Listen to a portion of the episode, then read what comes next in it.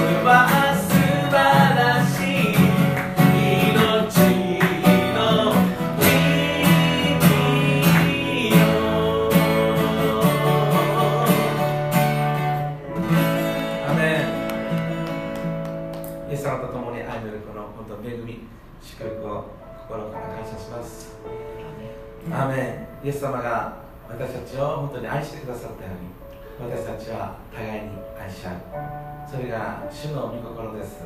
アメン。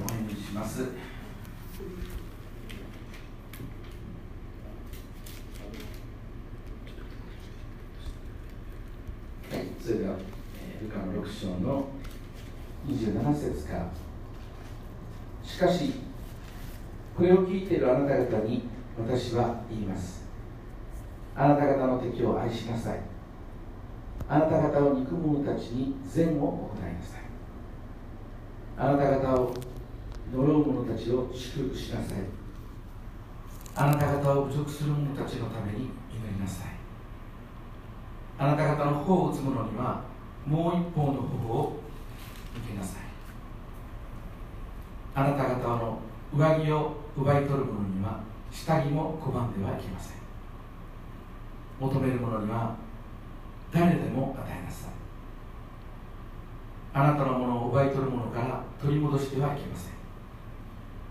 人からしてもらいたいと望む通りに人にしなさい。自分を愛してくれる者たちを愛したからとしてもあなた方にどんな恵みがあるでしょうか？罪人たちでも自分を愛してくれる者たちを愛しています。自分に良いことをしてくれる者たちに良いことをしたとしてもあなた方にどんな恵みがあるでしょうか？罪人たちでも同じことをしています。返してもらうつもりで人に貸したとしてもあなた方にどんな恵みがあるでしょうか？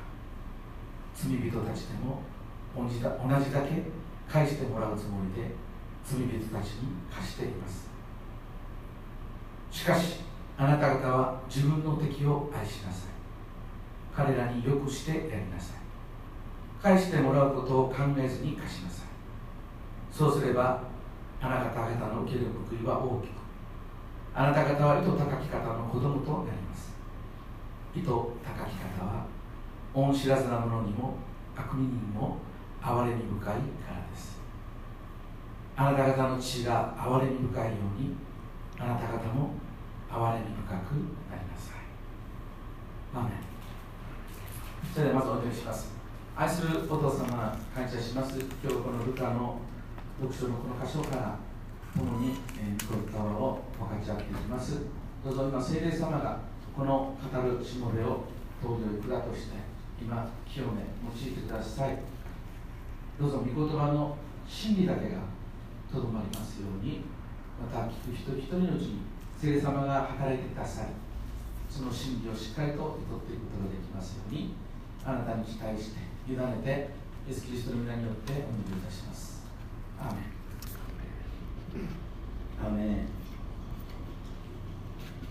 今日の説教題の主題はですね哀れみ深い神という説教題です、まあ、ルカの6章から、えー、ずっとね学んできました。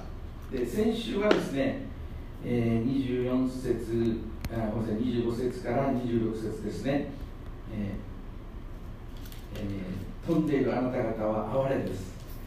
なぜなら慰めをもうすでに受けているから。今満腹しているあなた方は哀れですなぜなら増えるようになるから。今笑っているあなた方は哀れです。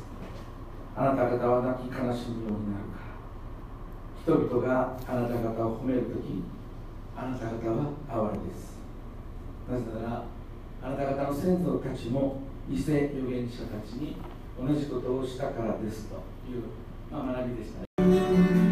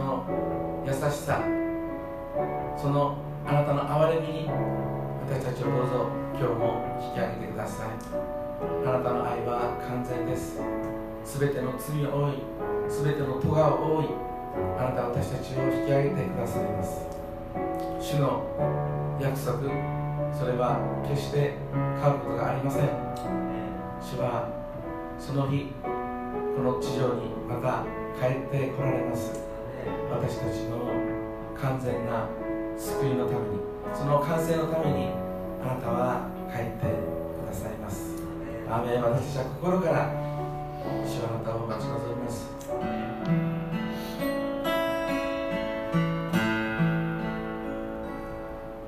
我が神主よ見させたまえ偉大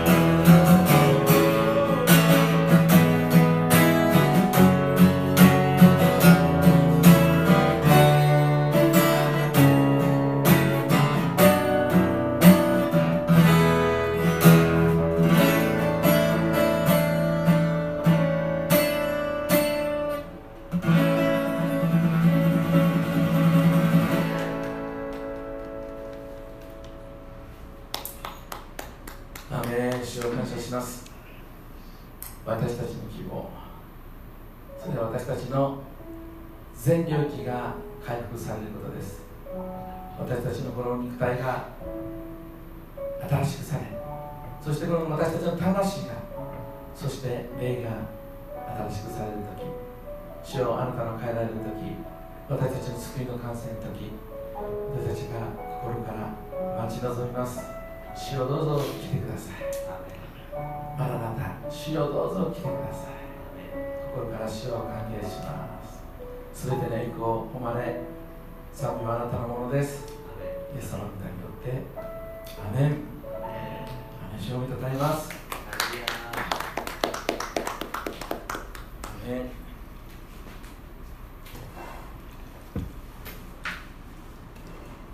それでは主の祈りのともに告白してまいりましょう主の祈り天に増します我らの父を願わくば皆をあがめさせたまえ御国を光らせたまえ御心の天になるごとく地にもなさせたまえ我らの日常の糧を今日も与えたまえ我らに罪を犯す者を我らが許すごとく我らの罪をも許したまえ我らを試みに合わせず悪より救い出しまえ国と力と栄とは限りなく何時のものなればなり。アーメン。続きまして使徒信条。さあはい我は天地の作り主全能の父なる神を信ず。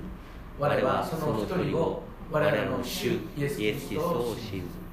主は精霊によりて宿り乙女マリアより生まれポンテオ・ピラトのもとに苦しみを受け十字架につけられ死にて葬られ読みに下り三日目に死人の血よりよみがえり天に昇り全能の父なる神の右に座したまえる賢い鍛えて生ける者と死にたる者と裁きたまわ我らは聖霊を信ず聖なるキリストの体なる教会聖徒の交わり罪の許し体のよみがえりとこしえの命を信ず。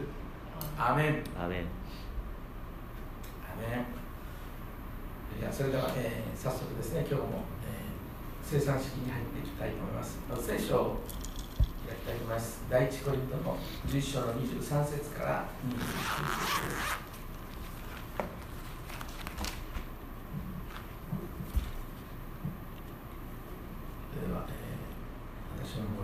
します。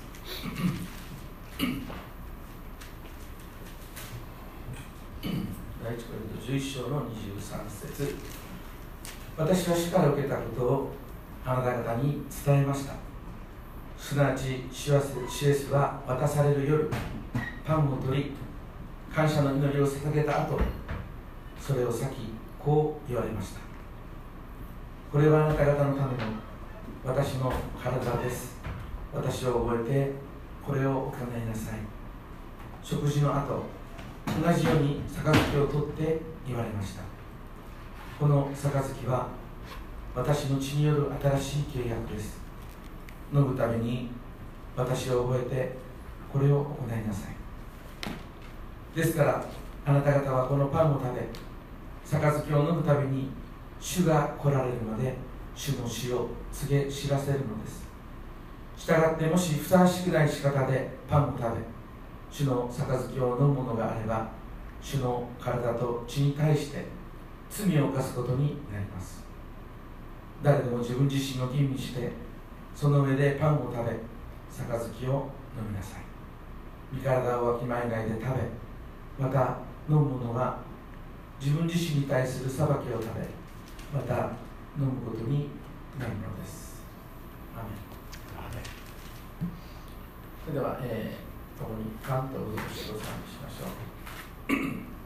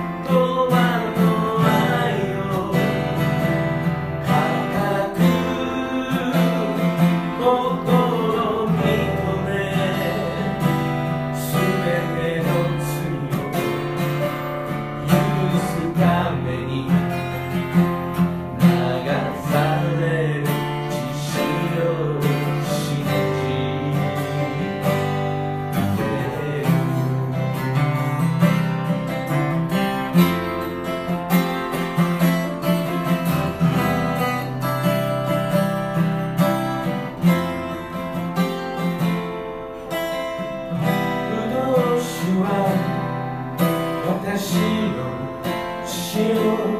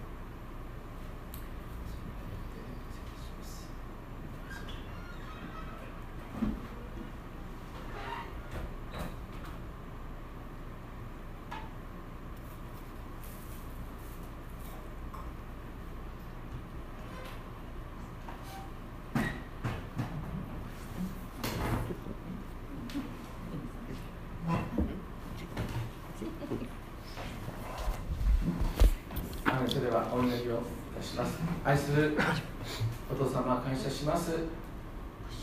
イエス様の十字架の皆さんその象徴でありその裂かれた身から流された血をこのパンとブドウ酒をいただくときにイエス様あなたの十字架の死と復活に預かることがまたできますから感謝します。どうぞ私たちの知らず知らずに犯す罪。また弱さのうちに犯す罪。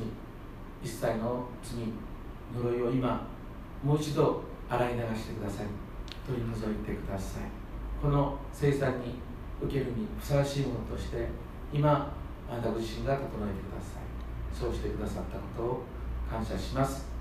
イエスの皆によってお祈りします。アメン。アメン。それではパンをお借りします。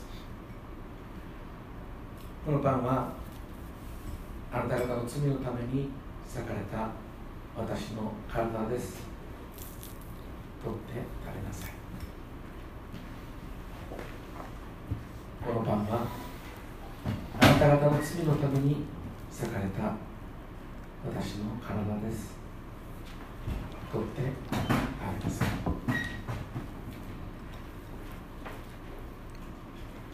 このパンはあなた方の罪のために裂かれた。私の体です取って食べなさい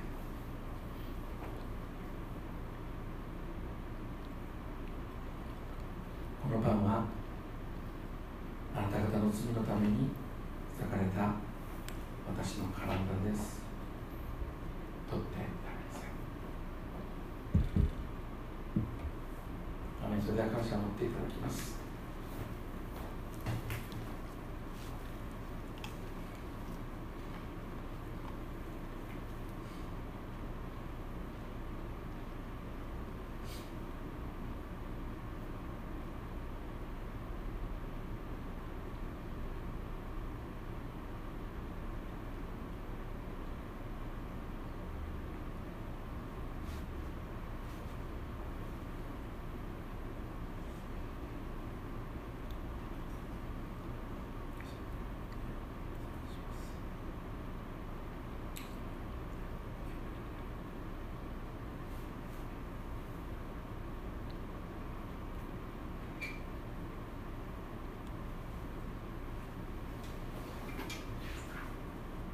この杯はあなた方の罪のために流した私の血潮です。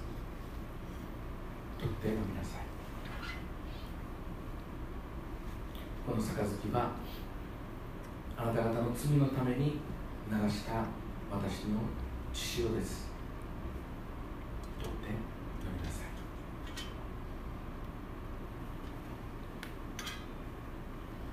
この杯はあなた方の罪のために流した私の血潮です。取って飲みなさい。あのそれでは感謝を持っていただきます。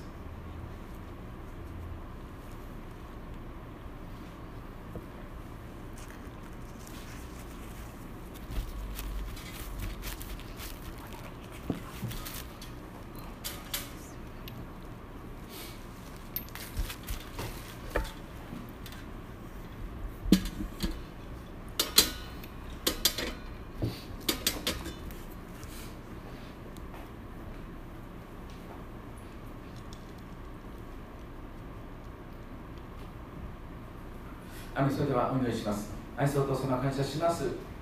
今感謝を持ってパンとブドウ酒をいただきました。イエス様の十字架の死と復活を私たちが今また心に刻み新しい習慣も勝利から勝利へと前進していくことができますから感謝します。主がいつも共にいてくださることを感謝します。イエス様の皆によってお祈りいたしますアーメンアメンそれではですね早速今日の聖書の御言葉を開いていきたいと思います。今日は、えー自分がピッチヒッターとして、えーまあ、説教することになってます。来週は、えー、マミ弁護士が、えーメッセージを取り次ぎますので期待してください。はい。でえっとですねこの6章の20節からイエス様が山の上で弟子たちを呼んで一晩中イエス様はお祈りしましたね。何のために祈ってたか。それは十二弟子人を選ぶために祈ってたんですね。で朝まで祈ってた時ありましたね。そして祈り終わると弟子たちを呼んで12人を任命しました。そして12人と一緒にこの山の中腹まで降りてきて広いところでメッセージしたのがこの箇所でしたね。マタイの福音書の5章にも同じ三条の水訓というね、まあ、並行箇所がありますね。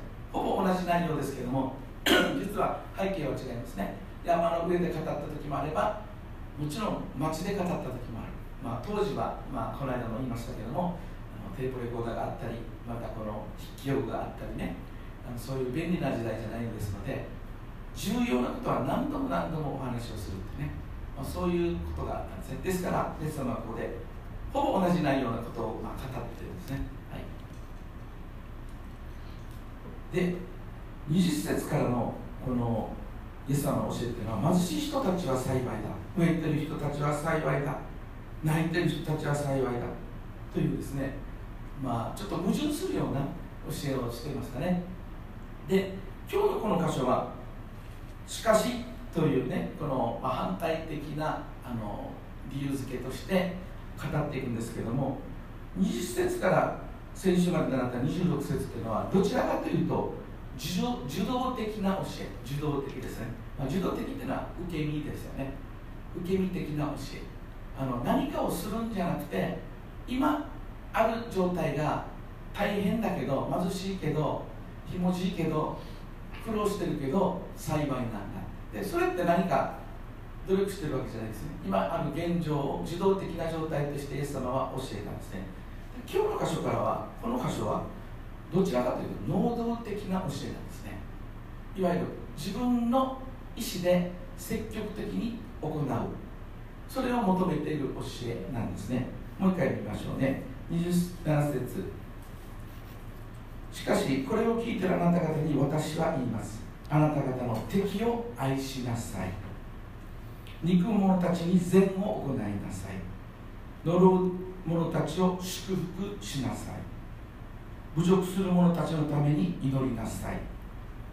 頬を打つ者にはもう一方の方も向けなさい。そして上着を奪い取る者には下着も拒んではいけません。求める者には誰でも与えなさいとね。こう能動的な行動的なイエス様は命令というか教えをしてるんですね。もちろん第一次的には十二弟子に対して教えてますね。そしてその後ろには70人以上の弟子たちがいました。さらに後ろにはおびただしいほどの数の民衆がいたんですね。エルサレムからも海沿いの町からも来た人たちが、まあ、何千人とおそらくいたでしょう。まあ彼らのこの感覚彼らというか僕らの感覚でもこの教えって到底受け入れられるものじゃないですよね。右の方を打ったら左の方を打て、ね、あの与えるっていう、まあ、言葉もありますけど、まあ、まさにこの箇所からのこう、ね、引用ではあるんですね。でそんなのをじゃあ実際にできるのかなって思うんですね。どうですか皆さん？イエス様がそのように教えたからといって今あのそれできてます？あの僕もですねあの結構運転するときは運転するとき人格が分かるってよく言うじゃないですか。運転こう割り込んでくるとですね結構僕もなんかこう変な言葉を発したりとかねするんですよね。あまずいなと思ったり特にマミなんかいると注意されたりするんですけどね。お父さんこれぐらいで怒らんでとかね。だからなかなかですねこう生活の細かい部分まで変えるっていうのは本当の意味でまあ難しいと思うんですね。どうですか本当に？中村兄弟。かなりね中村兄弟も変わったと思うんですけども。自分の感情には負けます負ける感情が もうイライラしたら感情が出てしまうんですね、どうしてもね感情をね負けちゃうんで。食べ兄弟どうですか？そうね昔はもうねやっぱり、うん、分かってるようで分かってなかった。聖書をあんだけ読んでるのに分かってなかったっていうところでね、まあ、子供たち傷つけてしまったなっていうのはありますよね。うん、でもねその、うん、開始ではないですけど今日運動会でさっき言ったこう6年生がこの来るまでは他の学年他の学年の親だけ見てこう6年生の学年は別に見ない他のところで待機しとくっていう完全に分かれたような感じでできるだけ密にならないようなっていうところで、メグと2人でこう陰になって話してる時にでエレちゃんの話になって、でやっぱその旦那さんの話になってまあやっぱなんだろう俺はお前に対して愛情はもうないと言ってきたと。だからもうほぼゼロの状態になるだろうと。ほぼもう一人で育てる状態になるだろうと。っていう感じがあるんだけどっていうふうな話をしたばっかりで今みたいに、ねこれごめんなさい。このこの話を聞く前に冷やご小学校で「俺に任しとけ。俺があっちのうちに電話して」お前なって言ってあげると。喧嘩俺誰でも売れるから大丈夫だメグ。って言ってこの話来たので。ああ神様。言っちゃダメなんですね。そんな感じでやっぱちょっと我慢しないとかなとか。うん思わされますね。でもうん行ったからといって向こうの気持ちまではねこっちがやっぱコントロールできるわけじゃないし。うんもうじゃあ今エレちゃんがまあ、安定するような方向で行くんだったらそれを僕とメグはもう支えるしかないなという感じしかないですよね、本当にタイムリーなイエス様だなと、はい、思いますね。電話しません。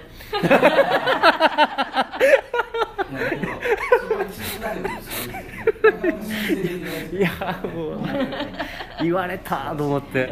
やっぱイエス様聞いてるまあ、なかなかあの本当に人って人が変わるってやっぱすごいと思いますよ。だから僕も一応本当に変わってはいるんですよ。以前と比べたらね。だけどまだこの古い自分が時々こう現れるっていうかね。そういうところがこう出てくるんですね。まだいたかみたいな。まだいたか。まあそういうところもあるんですけども。じゃあイエス様はこの箇所で何を教えたかったかっていうとこの31節ちょっと見てください、まあ、こう集約するとですねこう言ったんですね人からしてもらいたいと望む通りに人にしなさい。これがイエス様が実は言いたい箇所ですねここでね。でこの言葉っておそらく特にあの男性だとですね、まあ、あの聞いたことはあると思うんですね。あの、えー黄金比って聞いたことあります？黄金比率。黄金比率って。あ聞いたことないですか？黄金比率っていうのがあるんですよ。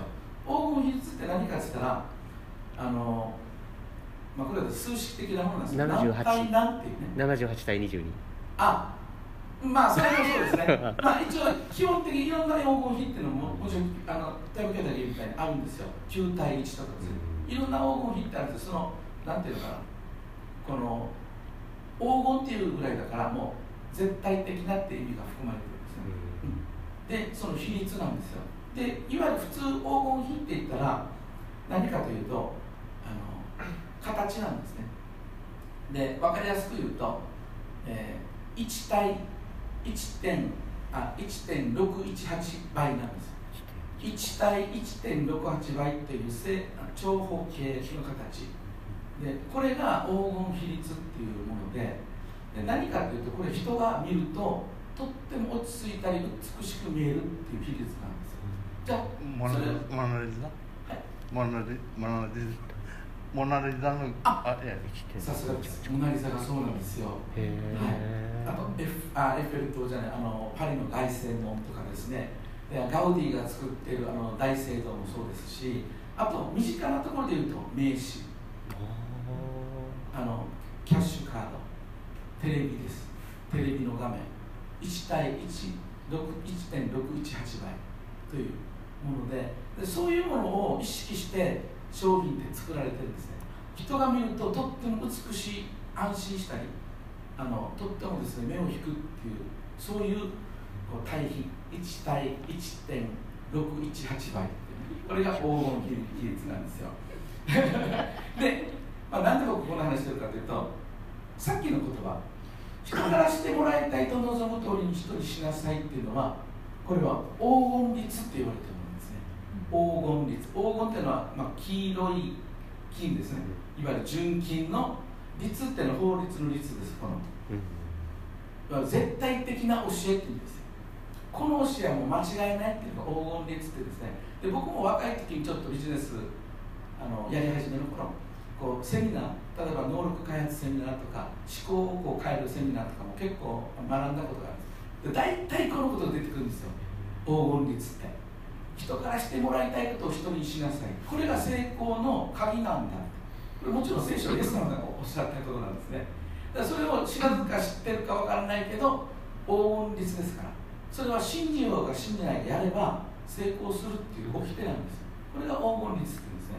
イエス様はそのことを言ってるんです。弟子としてあなた方これから世界に全世界に出てね私を、まあ、証ししなさいとね。福音を述べ伝えなさいと弟子たちをこれから送っていくわけです。けどそのための基本的な立ち位置っていうのが実はこの黄金率なんですだからまあ罵声を浴びられてもその人のために祈りなさい。右の頬を殴られたら左の方で実はこれ頬って書いてますけど言語では顎なんです。右の顎を殴られたら左の顎を出しなさいってね。ということは顎だから平手じゃないです。グーなんですよ。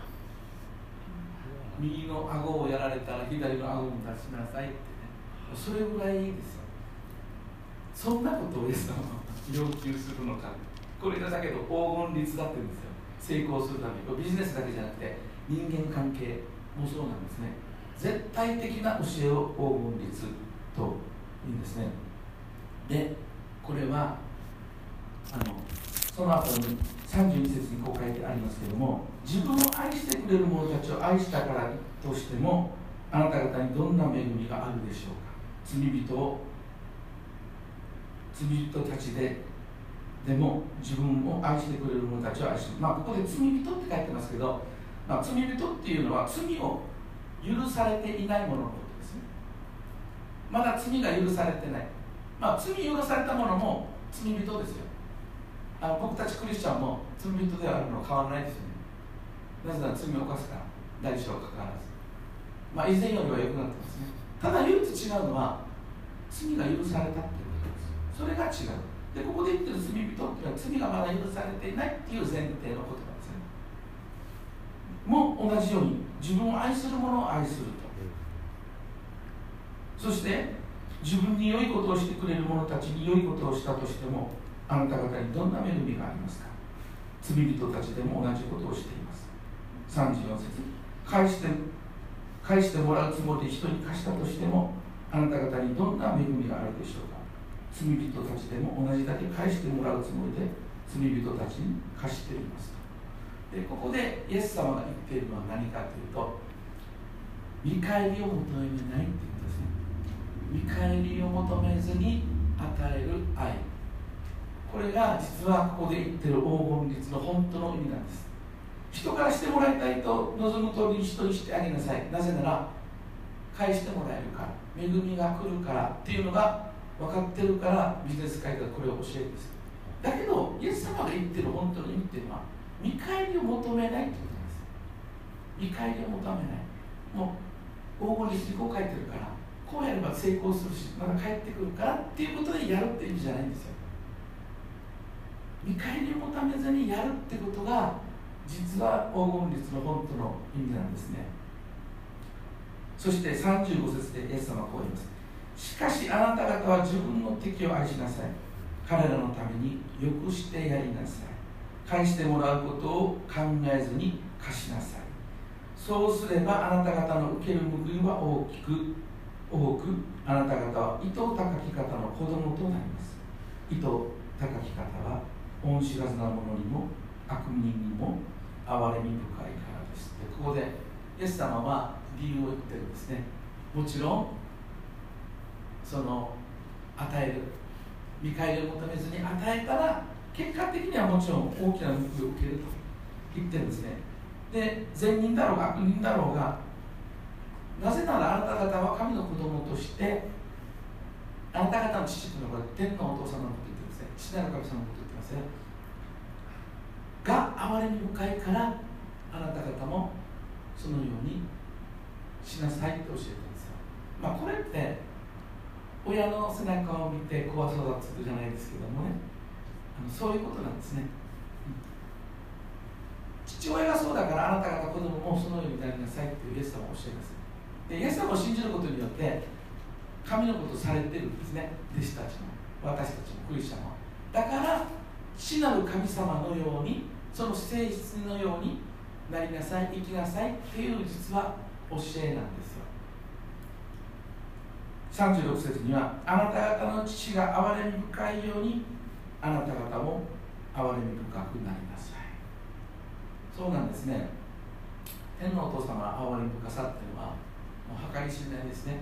あの神様の性質って、まあ、僕も進学校でこう学んだ時にいろいろ、まあ、そうなんだと思いながらだけど、まあ、この自分の人生を振り返りながら神様また自分が親であるという立場を、まあ、考える時に神様ってやっぱりそうなのかそれほどこの豊かな心を持ってるんだなって思うんですね。本当に私たち一人一人愛してるがゆえにその恵みとこのなんていう憐れみそれがあるからこそ自分の一人を、まあ、皆さん結婚された方子供いますよね。あの長野兄弟の子供ですね。自分の人僕も元木言いますけど元木を誰か悪人の代わりにもう彼を愛するためにこの元木を十字架につけて殺すってまあできないですよね。とてもねだけど父な神様はそれをやったんですよ。そこに神様の愛と憐れみがあるんですだからイエス様はあなた方の父天の父がそれほど憐れみ深いからあなた方も憐れみ深くありなさいと言ったんですね。あの自分たちの力では無理ですよね。イエス様もよくご存知なんですよ。ですからイエス様はこの後十字架にかかった後そして復活された後に約束をします。あなた方エルサレムを離れないでここで待ってなさい。なぜならあなた方のために助け主が来るパラクレイトスという、まあ、言語が使われてますけどもこれ聖霊様のことですね。聖霊様助け主が私たちを助けてくださる。だから自分の力でそれをやるんだよね。聖霊様の力によってそれをすることができる。そのための助け主が与えられるよってイエス様は約束したんですね。ですから私たち一人一人には実は助け主聖霊様は与えられています。だからできるんです。本当はね。できるんですよ。でこのイエス様が語った父なる神様のこの愛の深さとか憐れみっていうのを例えイエス様が語ったところなんですよマタイの18章、まあ、開けなくていいです、ちょっと長いので、僕はあの話しますけど、18章の21節の中に、えー、100年なりの例えってあるんですね。まあ、王様がいて、でこの王様がですね、まあ、いろんな商売にお金を貸してたんです。で、そのお金を元手に商売して、稼いで、まあ、王様に借金を返すってね、まあ、当たり前のことですけど、この王様は、気前が良かったから、その力に応じて、何の担保も取らずにですねこのお金を貸していた。である2人の人なんです1人の人が100でなり。100でなりっていうと1でなりっていうのが、えー、1日の給料ですからまあ今の金額で換算すると例えば1万円として見るとが100万円です。100万円王様から借金をして商売をしたっていう人がいたんですね。だけど彼はもうその借金が返せなくてでもう借金を返す期日が支払いにが。出頭しなさいと。払われていけないんだけどって。もう王様の前に呼ばれて。すいません王様。商売したんですけどうまくいかなくて100万円返すことができません。まあ普通の王様だった何言ってるのお前。返すものは返さない。どうするの？もう首ちょん切るしかないなって。そう言われるかもしれないだけどこの王様はとっても哀れみ深い王様なんですね。そうか。頑張ったけどうまくいかなかったんだ。じゃあ許してあげる。100でなりね。お前許してあげる。じゃあまた頑張って稼いで。返せる時返したらいいさね。心の広い。ね。まさに天皇お父様のような王様ですよね。でこの100でなり借金した人は喜んで帰るんですやった借金ちょちゃらになったやつさ。あごめんなさい。100でなりじゃなくて僕ちょっと勘違いしてますね。1万タラントなんですよ実は。1万タラントっていうのはあの1タラントっていうのは、えーまあ、今の現現代のこの換算すると6000万ぐらいです。6000万。で1タラントっていうのはタラントってタレントの語源になってますよね。あの何？タレントって芸能界のタレントさんいるじゃないですか。あれタラントって意味なんです。ここから来てるんですね。まあ、そういう価値って意味なんですけども。で1タラントっていうのは6000万。で1万タラントってなるといくらになると思います？ちょっと僕計算してみました6000億円です6000億円の借金をこの方はしてたんですよ。でそれで払えないと。お前もうねその妻子連れてこいって言われてもね家財全部売ってお前自身も奴隷になるって言われても仕方ないじゃないですか。昔はそういう時代があったわけですからね。当然そう言われるほどだったけどこの王様は6000億円許したんですよ。払えないでこの男は喜んでやった6000億円得した払わなくていいよかったやがて首ちょん切られるところだった。と思ったけどそしたら帰る途中で友人に出会うんですね。でこの友人は実はこの人からこの6000億円許された人から100でない100日分の日当ですね。だから、100万円の借金をしてたんです。だもちろんこの人6000億円許されてますよね王様から。100万円だから。もういいよ俺もささっき王様が6000億いいって言われたラッキーお前100万円も許してあげるよって言うのが本当だけどこの人はこの100万円の借金ある人を許さなかったんです。で返すまで牢に入れた、まあ、そういうイエス様の例えなんです。多く許されたものは多く愛するべきである。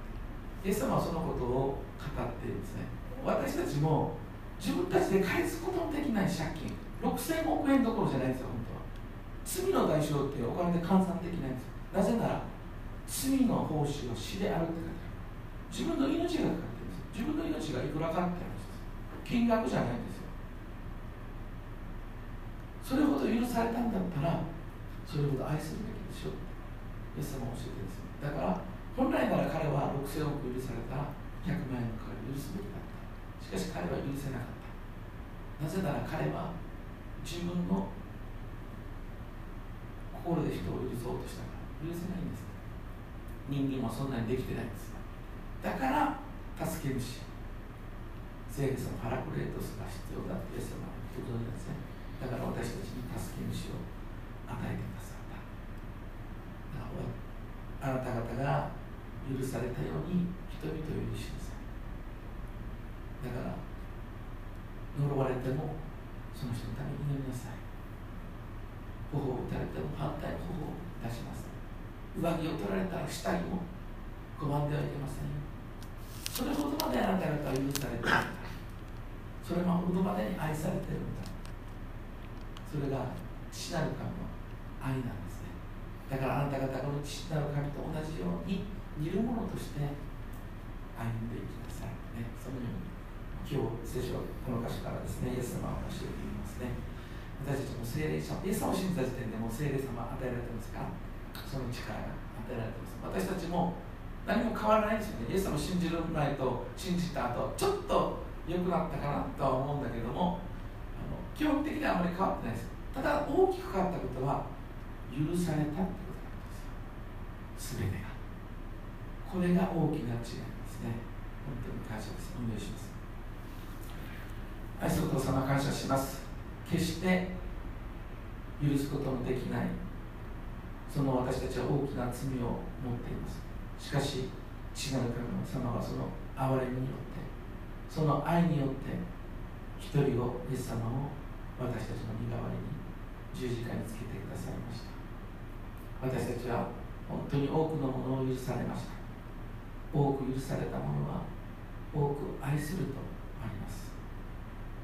どうぞ許されたものとして多くの人を愛していくことができますように。どうぞ父なる神様あなたに似るものとして私たちをさらに新しくし強めてください。感謝してイエス・キリストの皆によってお願い